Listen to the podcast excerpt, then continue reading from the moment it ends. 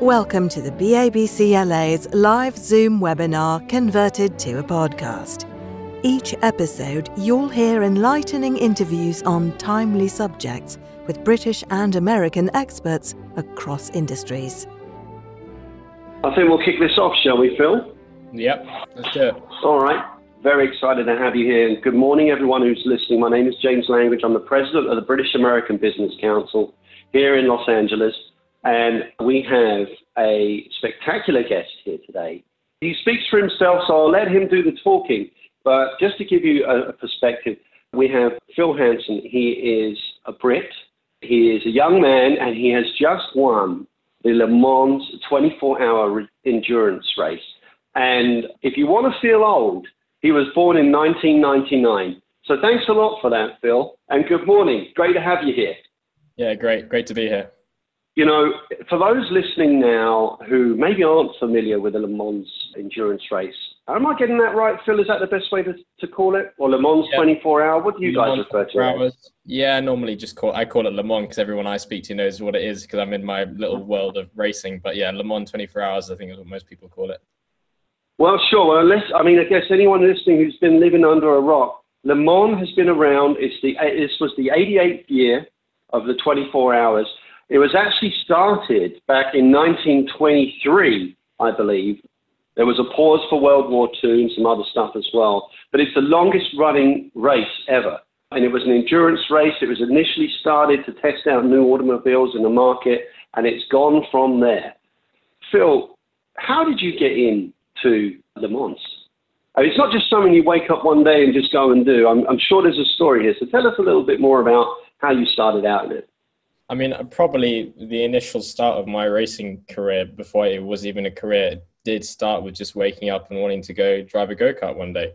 It was a case of like everyone in motorsport these days, you start in go karts, um, which was, you know, before you get into a, like a, a race spec go kart, you're in um, the sort of pay and play things that you can do at your local go kart center or at a go kart track.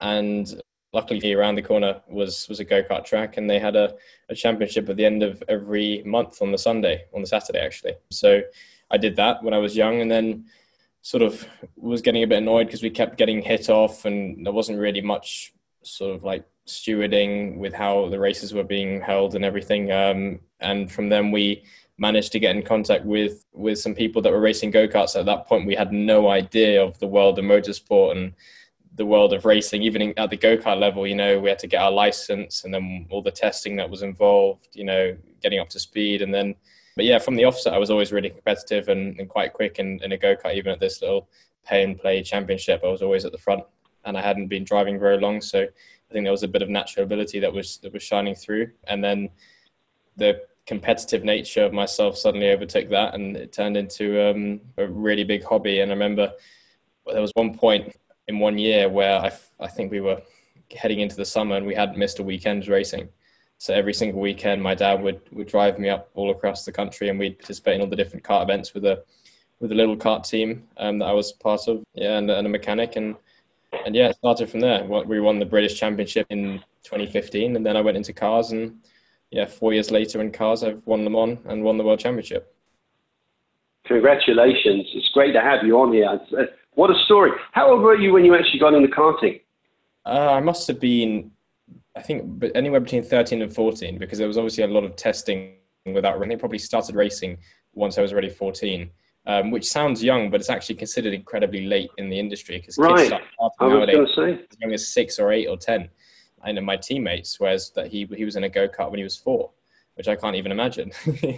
um, you know, how do you even reach the pedals at that age? But yeah, so it was, you know, it's, it's a bit crazy to think that I've actually won Le Mans sort of seven years on from ever stepping, stepping foot in a real go kart because normally people grow up in karting for half their career and then the, the other half is in cars just because you, you get so in, you know, so I don't know, it's just overwhelmed. I think the whole the whole racing world you bring up a great point there. So Le Mans is not the only racing you've done. I saw that you've done some stuff in Daytona and some other racing series as well. So obviously it's in your blood and you like to do this. Uh, what's next for you after this? Are you just going to stick with Le Mans?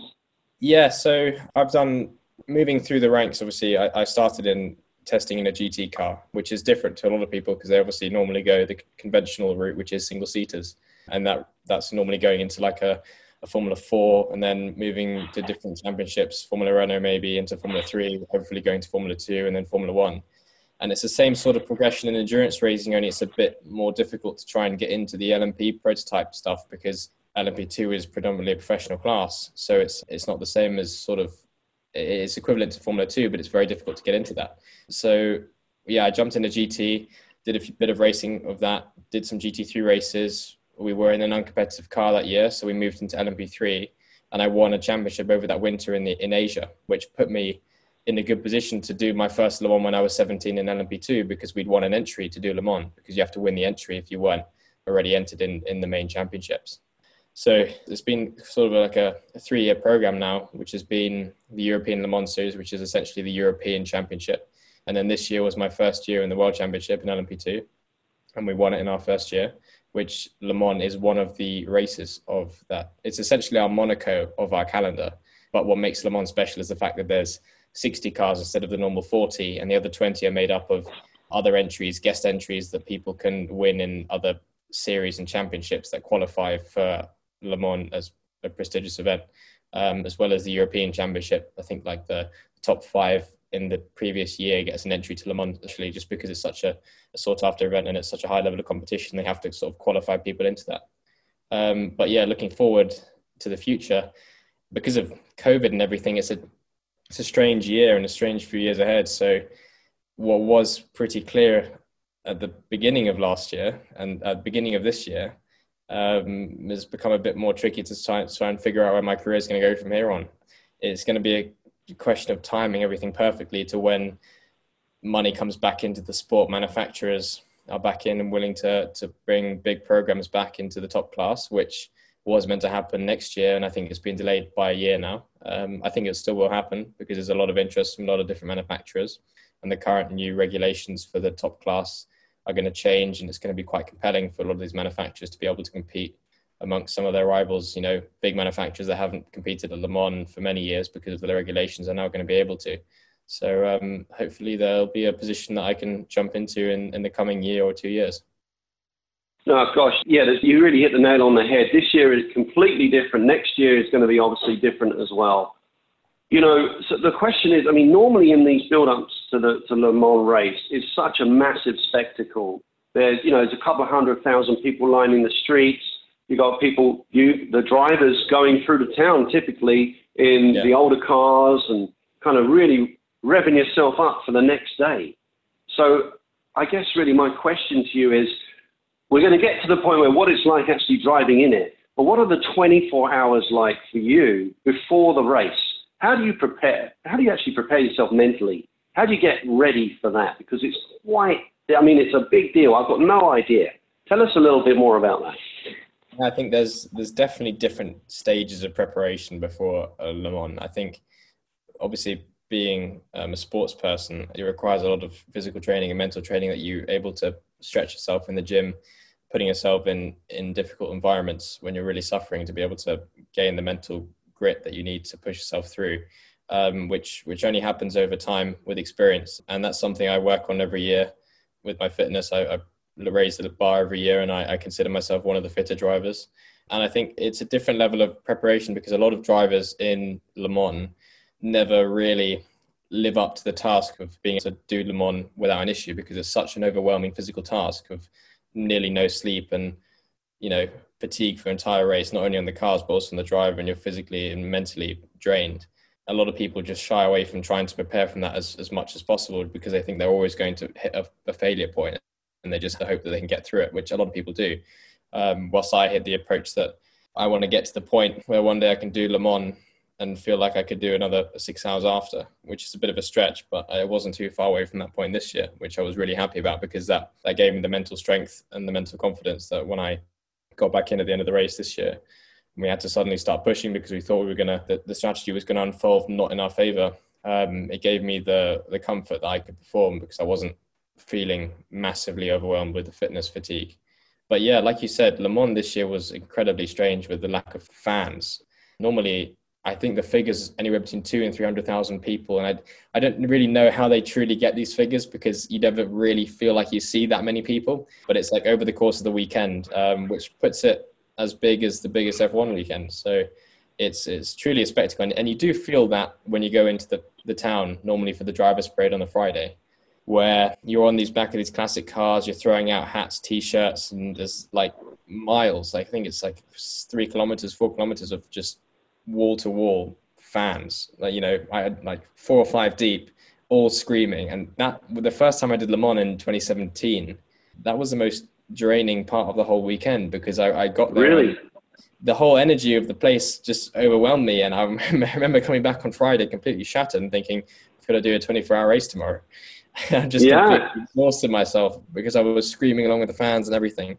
And this year, obviously, there was none of that. And it, right. it didn't really hit me because quite often you kind of look forward to not having to do your media requirements, like, you know, an hour and a half autograph session, although it's great for the fans, I don't mind it it's nice that someone can take that away from you and you have an hour and a half extra in the weekend to kind of relax, especially when there's a condensed weekend this year because of COVID restrictions like we had.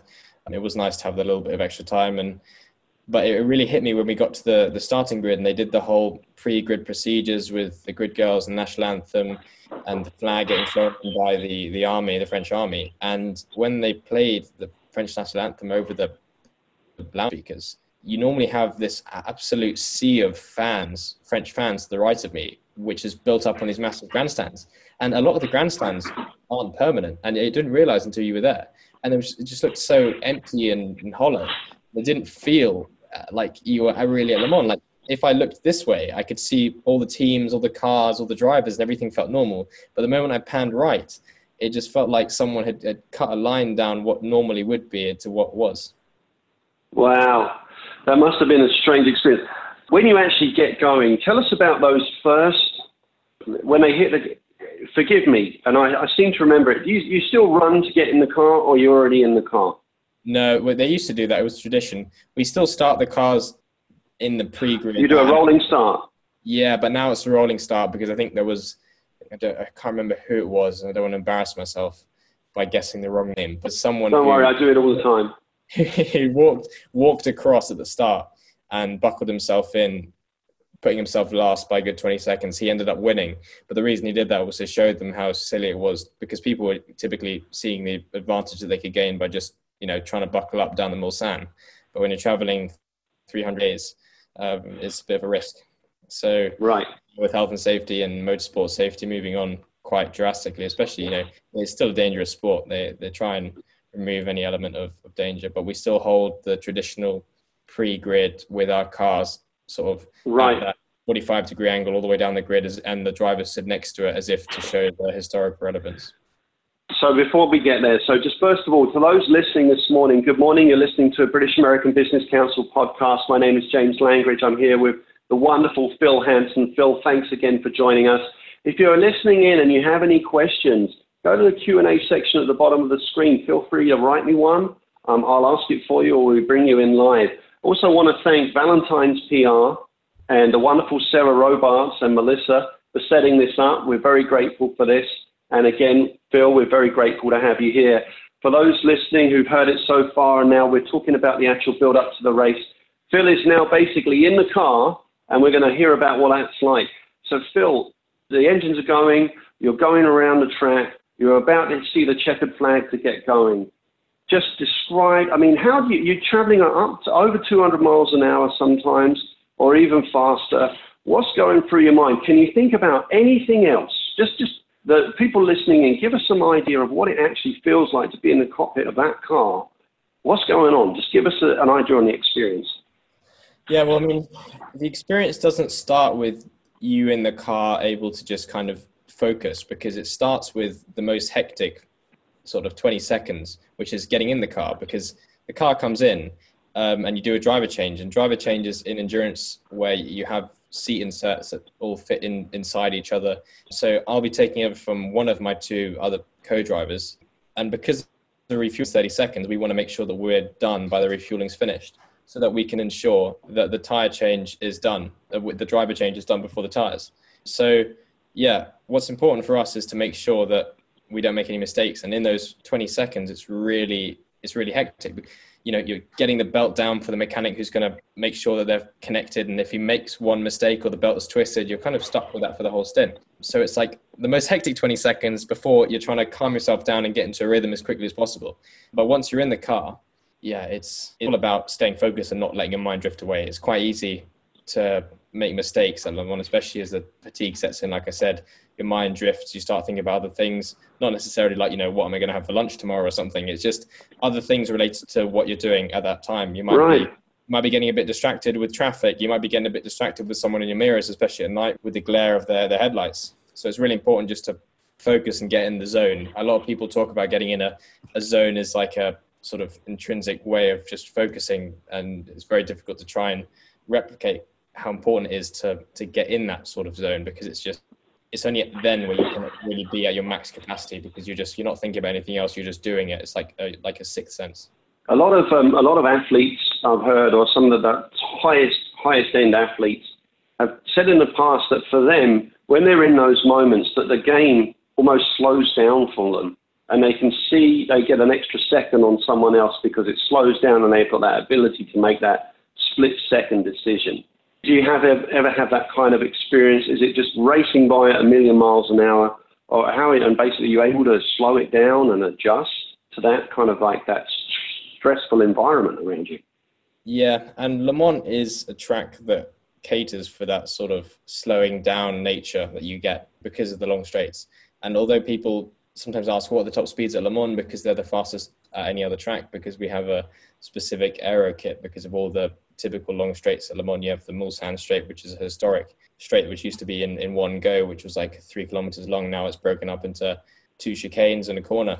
And although you're traveling at 330 to 340 Ks and you're overtaking GTs and other traffic, it's actually the point at which you actually rest.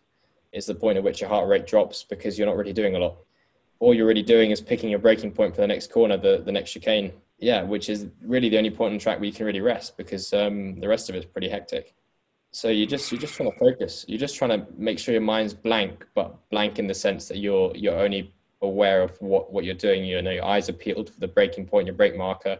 I'm looking for a hundred meter broad braking into the into the first chicane, and I'm looking for the the apex of the first chicane.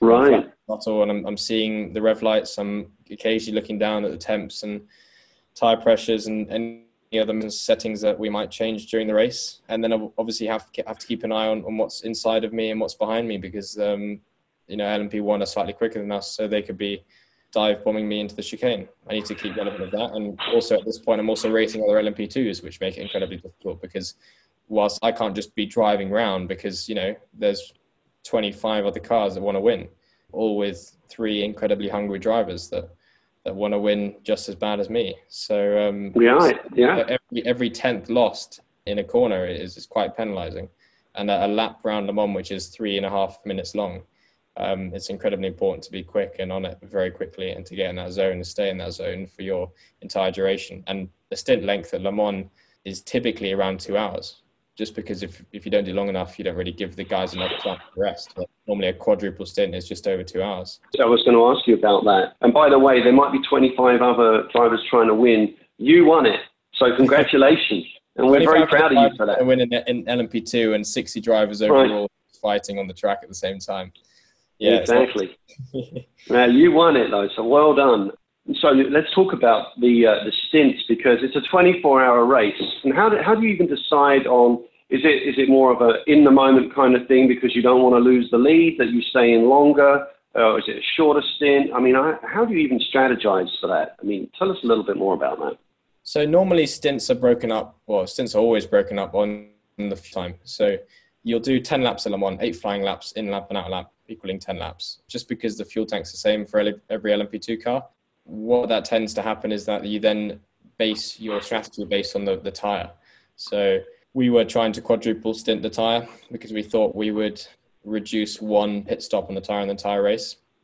We do 37 pit stops in the entire race, and we thought that if we can quadruple stint, we can push our tire allocation far enough in that we would either be left with a lot more sets of a certain compound of tire at the end, or even better, have to do one less tire change, which would be, you know, 40 sec. Oh no, I think it was more than one less tire change. It was like a two or three, which anyway, the, the number I was told was 40 seconds we would save. But then the, the loss of that, you might ask why wouldn't everyone do that, is the fact that in your fourth stint, as opposed to your third stint, the tire deg's much worse. Tires degrade, like the degradation of the tires increased, sliding around more, you might lose a bit more performance and the lap time might drop off, which is the balance because then you also have to set the car up to be slightly easier on the tire, but without losing performance. So it's, it's a balancing act really, and it's very difficult to get right. And what we ended up doing in the race race was triple stint in the tire, and then at night quadruple stinting, where it's just a little bit easier on the tire. You have added downforce because the air's cooler and the engine runs better. So typically, it's it's always easy to, to, quadruple stint or do an extra stint in the in the night, and that's where that time sort of frame comes in about just over two hours. And then in the day, as you get towards the end of the race, you do less and less and less because people are more fatigued. That's kind of right. So uh, I get it. That's that's a great explanation. Thanks. So you're in the car and the sun is starting to set, and there's that period of daylight to nighttime, and the light's failing and the lights come on.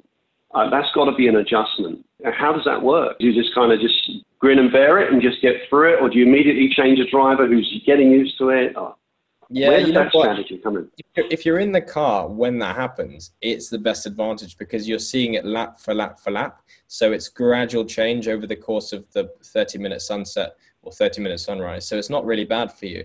It's if you've got in out the car in complete daylight and you've got in the car in complete darkness, you have right. to be incredibly quick and precise about how quickly you can pick up all these marker points that I was talking about, your brake markers, your, your turning markers, because the night at Le Mans is so dark. I can't explain to you. It's the darkest because it's not a track. Largely, it's public roads, um, right. which get closed off like, like a street circuit. So it's incredibly dark and even darker this year because it was held in September because it was delayed from June with, with the COVID and the lockdown.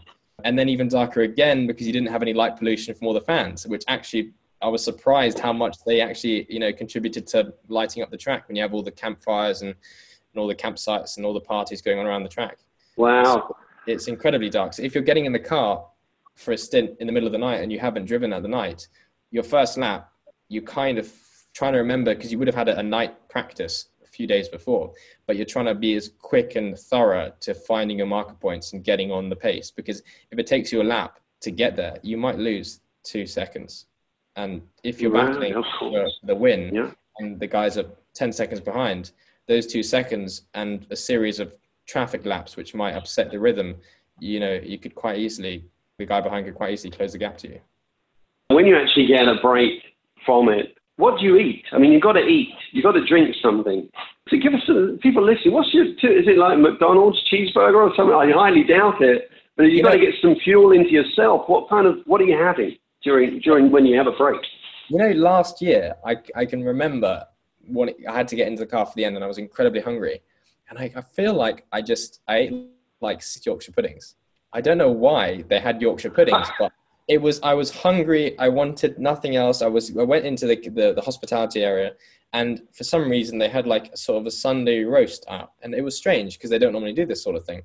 And apparently someone had asked for it, and um, and it was like the perfect meal for me because I, I all I wanted at that point was all these Yorkshire puddings, which are fine for me, and because you're burning so many calories and you're on literally no sleep. It doesn't really matter what you eat as long as it's not incredibly bad for you because calories are calories. You need the carbs. But this year specifically, it's funny that you mentioned that. I, I, felt like I couldn't eat. I don't know what it was. I felt fine mentally. I was strong. I didn't. I wasn't nervous at all. People kept on commenting about how I wasn't nervous, and I think my mind was saying you're not nervous, but my body was saying, you know, you're leading Le Mans. You're not. I'm not very hungry right now because I'm a bit stressed. So for some reason, I was really struggling to eat. But um, it's on, on an occasional race part this year where where I struggle to eat. It's normally just your pasta, chicken, spinach, typical thing, which um, which you get in your little lunchbox for when you get out of the car. When you get out, do you even have a chance to sleep? Do you get is there like allotted sleep times, or are you just so wired from what's going on? I can't. I mean, there must be so much adrenaline going through you, and if you sleep, then you've got to rev yourself back up. I mean, yeah. tell us a little bit. I mean, do you how do you rest? Again, this year was different for me because people. I've always heard the typical person the macho person saying, "Oh, I never sleep at Le Mans," and I thought, "How can you never sleep at Le Mans? I'm normally shattered."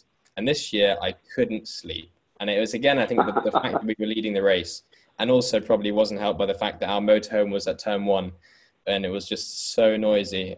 Normally, you try and sleep twice in the race in your I mean, you know, you're not, you're not going to fall asleep in the middle of the day, right? Unless you're tired. So um, it was in the night stints where I was trying to sleep, I couldn't sleep. There was one time where I went to bed, and the problem is if I come out of the car and I have a four-hour window before I get back in the car, that four-hour window is already cut short by half an hour either side, half an hour getting changed and having a shower, and half an hour getting making sure that I'm in the garage ready in case there's a safety car or something and I go in early. Then you have half an hour less because you typically get treatment from your physio. So this four hours already down by an hour and a half. So you're left with two and a half hours. By the time you eat, another half an hour gone. That gives you two hours. And then if anything changes with the strategy, you've lost another hour. Then you've got to get to the motorhome and get back. So your four hour window suddenly turns into about an hour and a half, if at best. Wow. At best. Sure. Um, and then by the time you try and switch off, another 20 minutes lost. By the time you wake up and get changed and have a shower, another 20 minutes lost. And in those 40 minutes, I, I, I or the 40 minutes I got this year, I was completely conscious because all I could hear was the crackling of the exhaust out of turn one. And or every, every 10 minutes, I'm checking my phone to see where we were. And you're winning, right? You want to, and I can imagine the excitement of. So probably, basically, you're saying a couple of espressos and you're back in the car. That's yeah. that's kind of what kept you going. Yeah, I love it. You um, were, were the magic trick, I think. I love it. You said you hit on something earlier, and I, and I didn't ask it then, but I'm going to ask it now. I imagine the sun going down is, is quite an experience, but the sun coming up and racing in a dream race in a car that you're winning in. Did you get to experience the sun coming up and driving, or was that another teammate that was doing it? Fortunately, not. It's actually called golden hour because it's okay. the time of the track where the track's the quickest. It's when the air's still cold, but the sun is heating up the surface, and normally those are when the fastest lap times get put in. And every driver wants golden hour. And right. I was actually scheduled to have golden hour because we see the pre-run sheet of where we're going to go. Filipe, me, Paul, Filipe, me, Paul. And if you're on golden hour or set to be in golden hour, there's nearly almost guaranteed that you're not going to get golden hour because with a safety car, two safety cars, slow zones, a stint cut short with some issue, you're always going to get pushed out. So the best chance of having golden hour is to not be set to have golden hour, if that makes sense, because the race never goes to plan. There's always safety cars and, and other things that go on that upset the race strategy. You know, we we have a, a, a sort of a document that gets updated every couple hours to show us what the new time we have to be ready for because the car doesn't stop. You know, it's crazy when people right. can't really think about it. My, my friends came last year to, to see it for the first time and they were blown away by the fact the car just doesn't stop you know it stops momentarily to have fuel in and change tire but then it's, it's on the rev limiter as you're pulling away on a race clutch yeah it's, it's unbelievable no, it's unbelievable that a car can do that as well. I mean, at, at that high level of speed and that calibration, it's a feat of engineering. And you've got a whole team behind you, Phil. I mean, how many people do you have on the team? Uh, it's got to be so. Tell us a little bit more about the, the structure of the team. Yeah, I mean, there is a lot of people and there's a lot of effort that goes in. And largely it's a team sport. Like I, I alluded to earlier, it was 37 pit stops this year at Le Mans. 37 pit stops every 30 minutes, uh, just over 30 minutes. Well, I mean, just under 40 minutes actually, so 39 minutes. So those mechanics and, and engineers, they don't sleep. The team manager doesn't sleep because his two cars were one and two at one point in the race and we won the race. You know, we weren't leading for, for a lot of the race. We, we, were ha- we were having issues in the pit stops which we couldn't work out. For some reason, all our pit stops were slow on refueling, and that was killing a lot of a lot of our lead and, and bringing us back down the field. And we have to keep catching up gradually and bringing down. Strategy would change, which would drop us back. But yeah, the mechanics and the engineers. The engineer didn't sleep at all mechanics very, very, very rarely sleep because they've only got a 25 minute, 30 minute margin in between each stop to sleep, really, because they've got to be ready in case of pitting in a lap early. But yeah, in terms of personnel, we have normally like three or four number twos, a number one mechanic, engineer, chief engineer, team manager for LMP2, overseer team manager, and a, a team owner. And that's just for one car. You have the same thing mirrored for the second car minus the chief engineer and the team manager because he's for both cars. And then you've got all the catering staff, the physio, anyone else that supports it. Then you've got the, the people on the tires because you know with 37 pit stops, we've got like 14 sets of tires or something allocated for the for the race. So then you've got a tire man per car, two helpers. Then you've got a composites guy that repairs all the, the carbon works and the composites because we, we, we damage the things as we go on in practice and we need to repair them for the race. Um, we've got two of those, and then there's loads of other people helping out. So, you know, at the end of it, I'm afraid to know what the number is, but I, I think it's probably like high 30s, low 40s. Wow, that's great. Mean, uh, good morning, everyone who's listening in, by the way. British American Business Council, LA. We have Phil Hanson, who's the winner of the most recent Le Mans race. Great to have you here, Phil. Phil, I've got a couple more questions and then we're going to let you get on your way. We talked about what it's like to build up to the race, what it's physically like starting the race, what it's like resting during the race. When did you actually go? I mean, obviously, until they wave the flag and you know you've won, in the build up to that last couple of hours in the race, you have to forgive me because I didn't see that part of it. Were you leading all the way in the last couple of hours? Was it that close? Did you know you'd won? Did you sit back on the throttle a little bit and just enjoy the moment? Tell us a little bit about that. Well, the last couple hours were stressful, definitely. I was in the car, and which is good for me because I would have hated to be in the garage watching it. And it was, yeah, we were leading the race. We had about a minute and a half lead, minute 40 seconds. And then with an hour to go with me in the car, there was it all started to kick off. There was two slow zones just in time for the person's second's pit stop, and his strategy was out of sync with us because they, they we gambled on a stop earlier on in the night with a safety car, and they didn't. And strategy is just to go out towards the end of the race. And what that meant was they were able to gain back 30 seconds because they were stopping and we were effectively driving a bit slower during the slow zone because of an accident. They gained back 30 seconds, which put them in a dangerously close window if they caught up a certain amount, could they be on the same safety car as us? Because again, it's going to confuse a lot of people at Le Mans with it being such a long track, you know, three and a half minute time. There's actually three safety cars, all equidistant from each other, going around at the same speed, but it's a lot more confusing. So you you bunch up only up to your safety car. So it means if you're the first car in the safety car queue, you've lost out by get, being, able, to gain up all that time to the next safety car. Likewise, if you're the last car to get through before a safety car, so if you're just past safety car B and you, are going to be behind safety car A, you get to catch up on all your leaders. So then a safety car came out, and luckily we got through. And the Jota car, which was second, um, with Anthony Davidson driving, who's a Sky pundit for F1 and a formidable racing driver, has been with Toyota for many years at the top of his game. He got in the safety car behind. So for us, it was like a breath of fresh air. You know, he was going to be a safety car behind.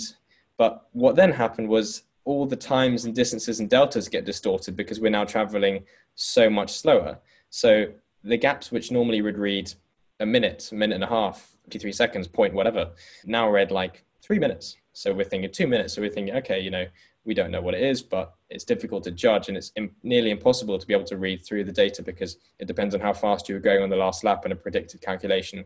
When we went green, we realized he was only 50 seconds behind, which was fine. But then what had happened was because the safety car went on so long and they had pitted two laps before us, we thought they were able to go right to the end without having to splash for a bit of fuel at the end.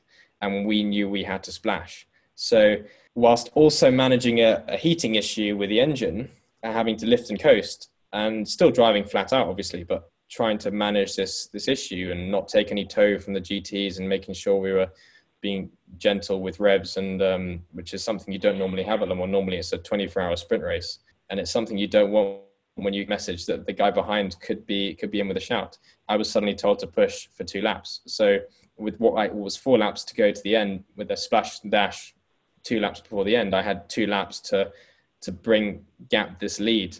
And on the first lap, I did a, a good enough job, and then my in lap was incredibly strong. And I think for anyone that watched, there was a a real heart in your mouth moment when I actually locked up slightly coming into the pits. And it was because I was pushing that hard because my understanding was they didn't have to stop and I was going to come out the pits slightly behind of them, or Ant, um, in the Jota.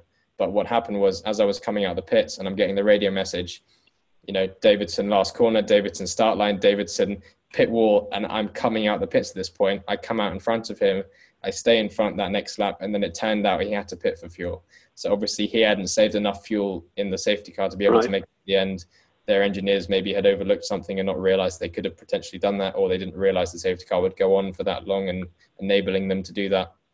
But yeah, there was a point where I think I was quoted saying, um, I thought we'd thrown it away. And I did. I thought as a team, you know, we, we'd thrown it away because of strategy, which is just something that happens. But we hadn't. And even if we would have, we would have. Yeah.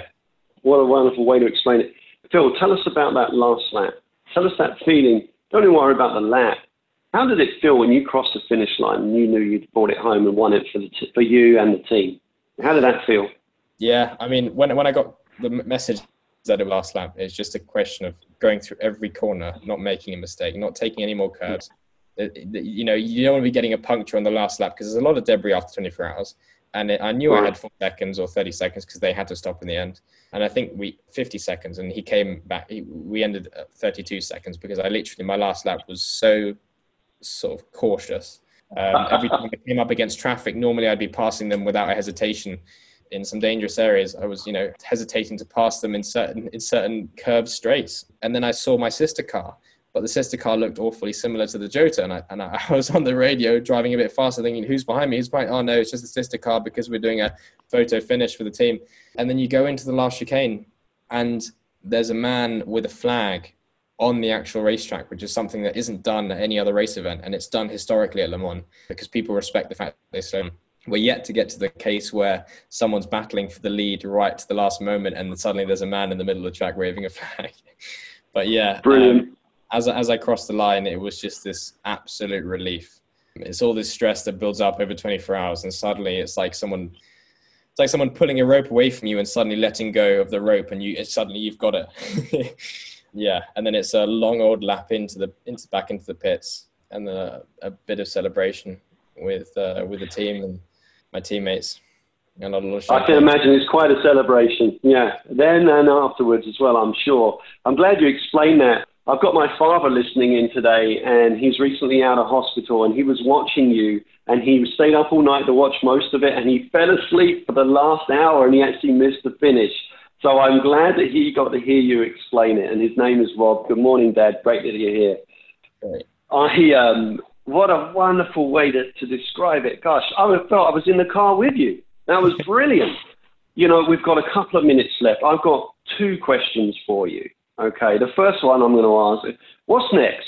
What's now? I mean, I'm sure you've got, you're going back into racing. We were talking about it before. Is this you? Is this what you want to do ultimately? Are you going to move into any other different motorsport or are you going to stick with Le Mans? This is it for me. I think um, endurance racing is my my career path and yeah, ultimately it's going to be about positioning myself for the best possible manufacturer drive and just trying to have a long lasting career and come back and win the world championship and win the top class at Le Mans. Um, right now I won an LMP2, which is the second highest class. Um, it's like winning a Formula 2 championship and I want to come back essentially and win Formula 1. it sounds like you're well on your way. Yeah, hopefully. No, I'm sure. I'm sure you have big goals, and I'm sure a lot of people have got uh, are supporting you along the way. So that's great, Phil. So here's the last question I asked it to all our guests that come along. And by the way, good morning, everyone. If you're listening in, this has been the British American Business Council here in Los Angeles. We've got the wonderful Phil Hanson, winner of the most recent Le Mans. It's great to have you here. Phil, I've had lots of different guests on over the last few months. With the lockdown, we've had a lot of people coming in. And I've always ended up asking them this. If they're listening in now or and, and from their own experiences as well, what kind of piece of positivity you know, you could share to anyone listening in, no matter what they're going through right now, different walks of life, from your own experiences. What, what do you pull on? What could you give them? You know, I've been asked this question a couple of times, and I've always wondered when I was asking the question when I was when I was a bit younger, and I, I, hated hearing an answer that gets repeated quite often, which is which is I found to be true. It's just as simple as hard work always pays off and I, I, hate that answer because you, you kind of wish you there's a there's a the trick to it you know there's a wish a, a, trick to life but there isn't unfortunately and the hours in the gym the hours grinding away the work you put in the commitment the dedication at a young age not going into any school parties making sure I was balancing my schoolwork with my karting and racing. It's all about the balance between what you're able to give in for what you want really. It's how committed you are how much work you're willing to put in. And I think that's always been what I've what I've known my success to come from is just how hard I and how willing I was to put the work in, which isn't something I wanted to hear to be honest, because I always wanted the the quick answer and an answer that what I would like to hear, which was if you you know drink this type of water, you'll win and become successful in every way possible. But no, I've I've found it's it's just it's just mirrors hard work. Well, that, that's a great answer, and I appreciate it. And to everyone listening, thank you very much for listening in today. Uh, once again, we've had the wonderful Phil Hanson on. Thank you very much to Ballantyne's PR and Sarah Robarts and her team for setting this up. We are very grateful. And to everyone listening, this has been another British American Business Council Los Angeles podcast. My name is James Langridge. Phil, you're a gentleman. Thank you very much for your time this morning. Enjoy the rest of your day over in England, and um, we'll be watching you, buddy. Good luck. Thanks a lot. Cheers. Thanks, Phil. Thank you for listening. Please like and subscribe to our podcast on iTunes or your favourite platform. Your likes and reviews really do help us reach new listeners.